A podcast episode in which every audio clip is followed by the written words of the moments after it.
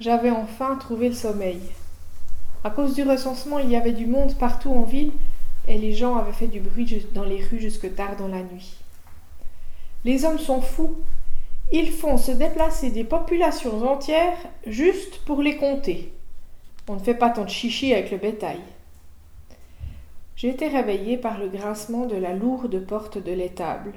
D'un œil, j'ai vu l'aubergiste qui faisait entrer un homme, une femme et leur âne. Installez-vous là, leur a-t-il dit. C'est ce que je peux vous offrir de mieux. À part mon vieux boeuf qui dort là au fond, elle est vide à cette saison. Reposez-vous bien, vous devez être fatigué du voyage, surtout vous, madame. Et puis il s'en est allé, laissant ce couple et leur baudet plantés dans mon étable. À part le vieux bœuf là au fond, non mais quel toupet. Quand il s'agit de tirer une charrue, il est bien content de l'avoir, son vieux bœuf. En tout cas, moi, je n'ai pas bougé une oreille. J'ai fait semblant de dormir. Mais au fond de moi, j'étais furieux. Qu'est-ce que ces étrangers venaient faire chez moi? Qu'ils retournent dans leur pays? Je ne leur ai rien demandé et voilà que je partage ma couche avec eux. Et un âne en plus. J'ai rien contre ces bêtes, mais quand même, un âne. Ils sont idiots, c'est bien connu. Et celui-là en plus, il avait un air hautain. Du coin de l'œil, j'ai vu l'homme rassembler du foin pour en faire un matelas pour sa femme. C'est alors que j'ai remarqué qu'elle était sur le point de mettre un enfant au monde. Oh, il ne manquait plus que ça. Adieu la tranquillité, la nuit allait être mouvementée. Cette pauvre femme, obligée d'accoucher dans ces conditions. Ils auraient quand même pu lui trouver un vrai lit. L'humain est une espèce que je n'arrive toujours pas à comprendre.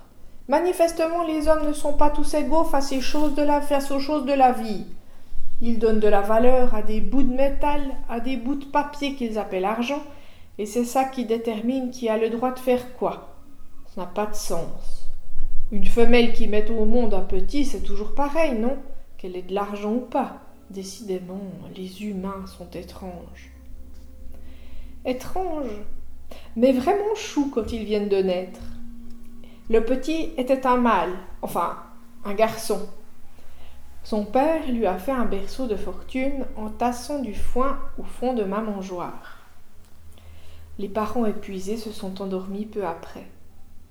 L'âne ronflait dans son coin, mais moi je n'arrivais plus à trouver le sommeil, trop d'émotion. Je me suis levée en silence, me suis approchée du berceau en prenant garde à ne pas faire de bruit avec mes sabots. L'enfant a bougé. Je me suis mis à lui souffler délicatement dessus pour le réchauffer, il s'est rendormi aussitôt, paisible. Pendant de longues minutes, je l'ai observé. Qu'allait-il devenir?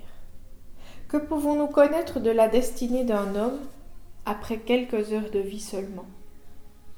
Cet enfant avait quelque chose de spécial, déjà parce qu'il avait débuté sa vie dans mon étable, alors que ses parents étaient en déplacement, mais, mais il n'y avait pas que cela. Je sentais qu'il aurait du mal à trouver sa place dans le monde des hommes. Ce petit m'était sympathique, j'avais envie de le protéger, oui, c'est ça, de le protéger. J'avais un mauvais pressentiment, comme s'il était en danger. La petite famille est restée quelques semaines dans mon étable.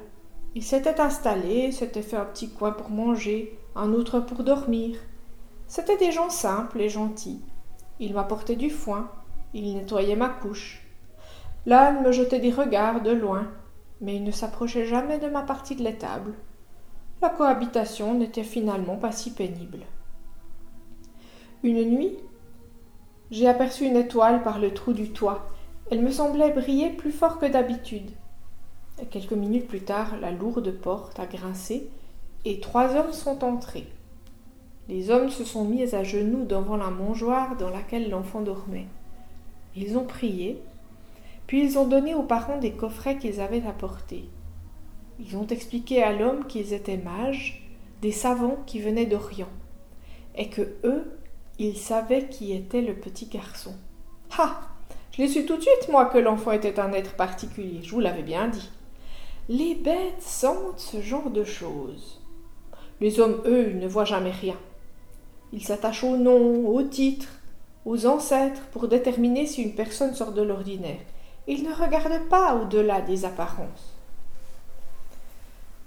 Ils ont parlé un moment, doucement, pour ne pas déranger le bébé, puis les hommes sont restés dormir. Non, mais bon, mon étal, c'est pas une auberge. On n'est plus chez soi. Pendant la nuit, j'ai été réveillée par une lumière. Un ange se tenait à côté de moi.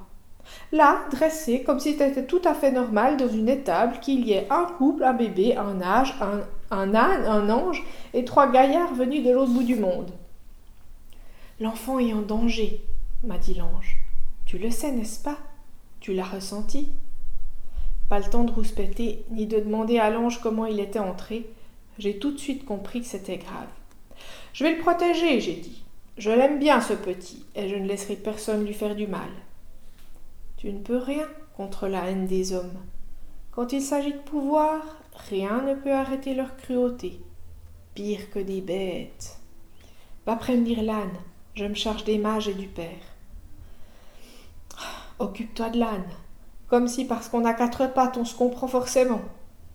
Mais la sécurité du petit était plus importante que nos querelles. J'ai secoué l'âne. Il faut partir. L'enfant est en danger. Je viens avec vous. Tu ne peux pas, m'a-t-il répondu. Tu es vieux.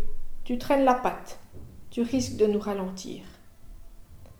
Je sais que tu aimes cet enfant, mais pour lui, c'est mieux que tu nous laisses partir. Ça m'a agacé.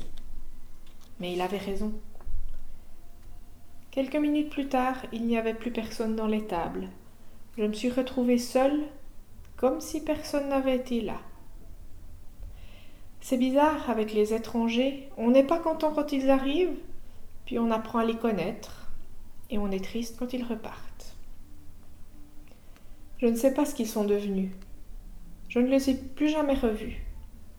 Je suis retournée à ma vie ordinaire de vieux bœuf. Leur présence me manquait, mais je repense souvent à ces quelques semaines. Depuis, je ne suis plus tout à fait le même, quelque chose a changé. Il y a parfois de ces rencontres qui vous transforment. Amen.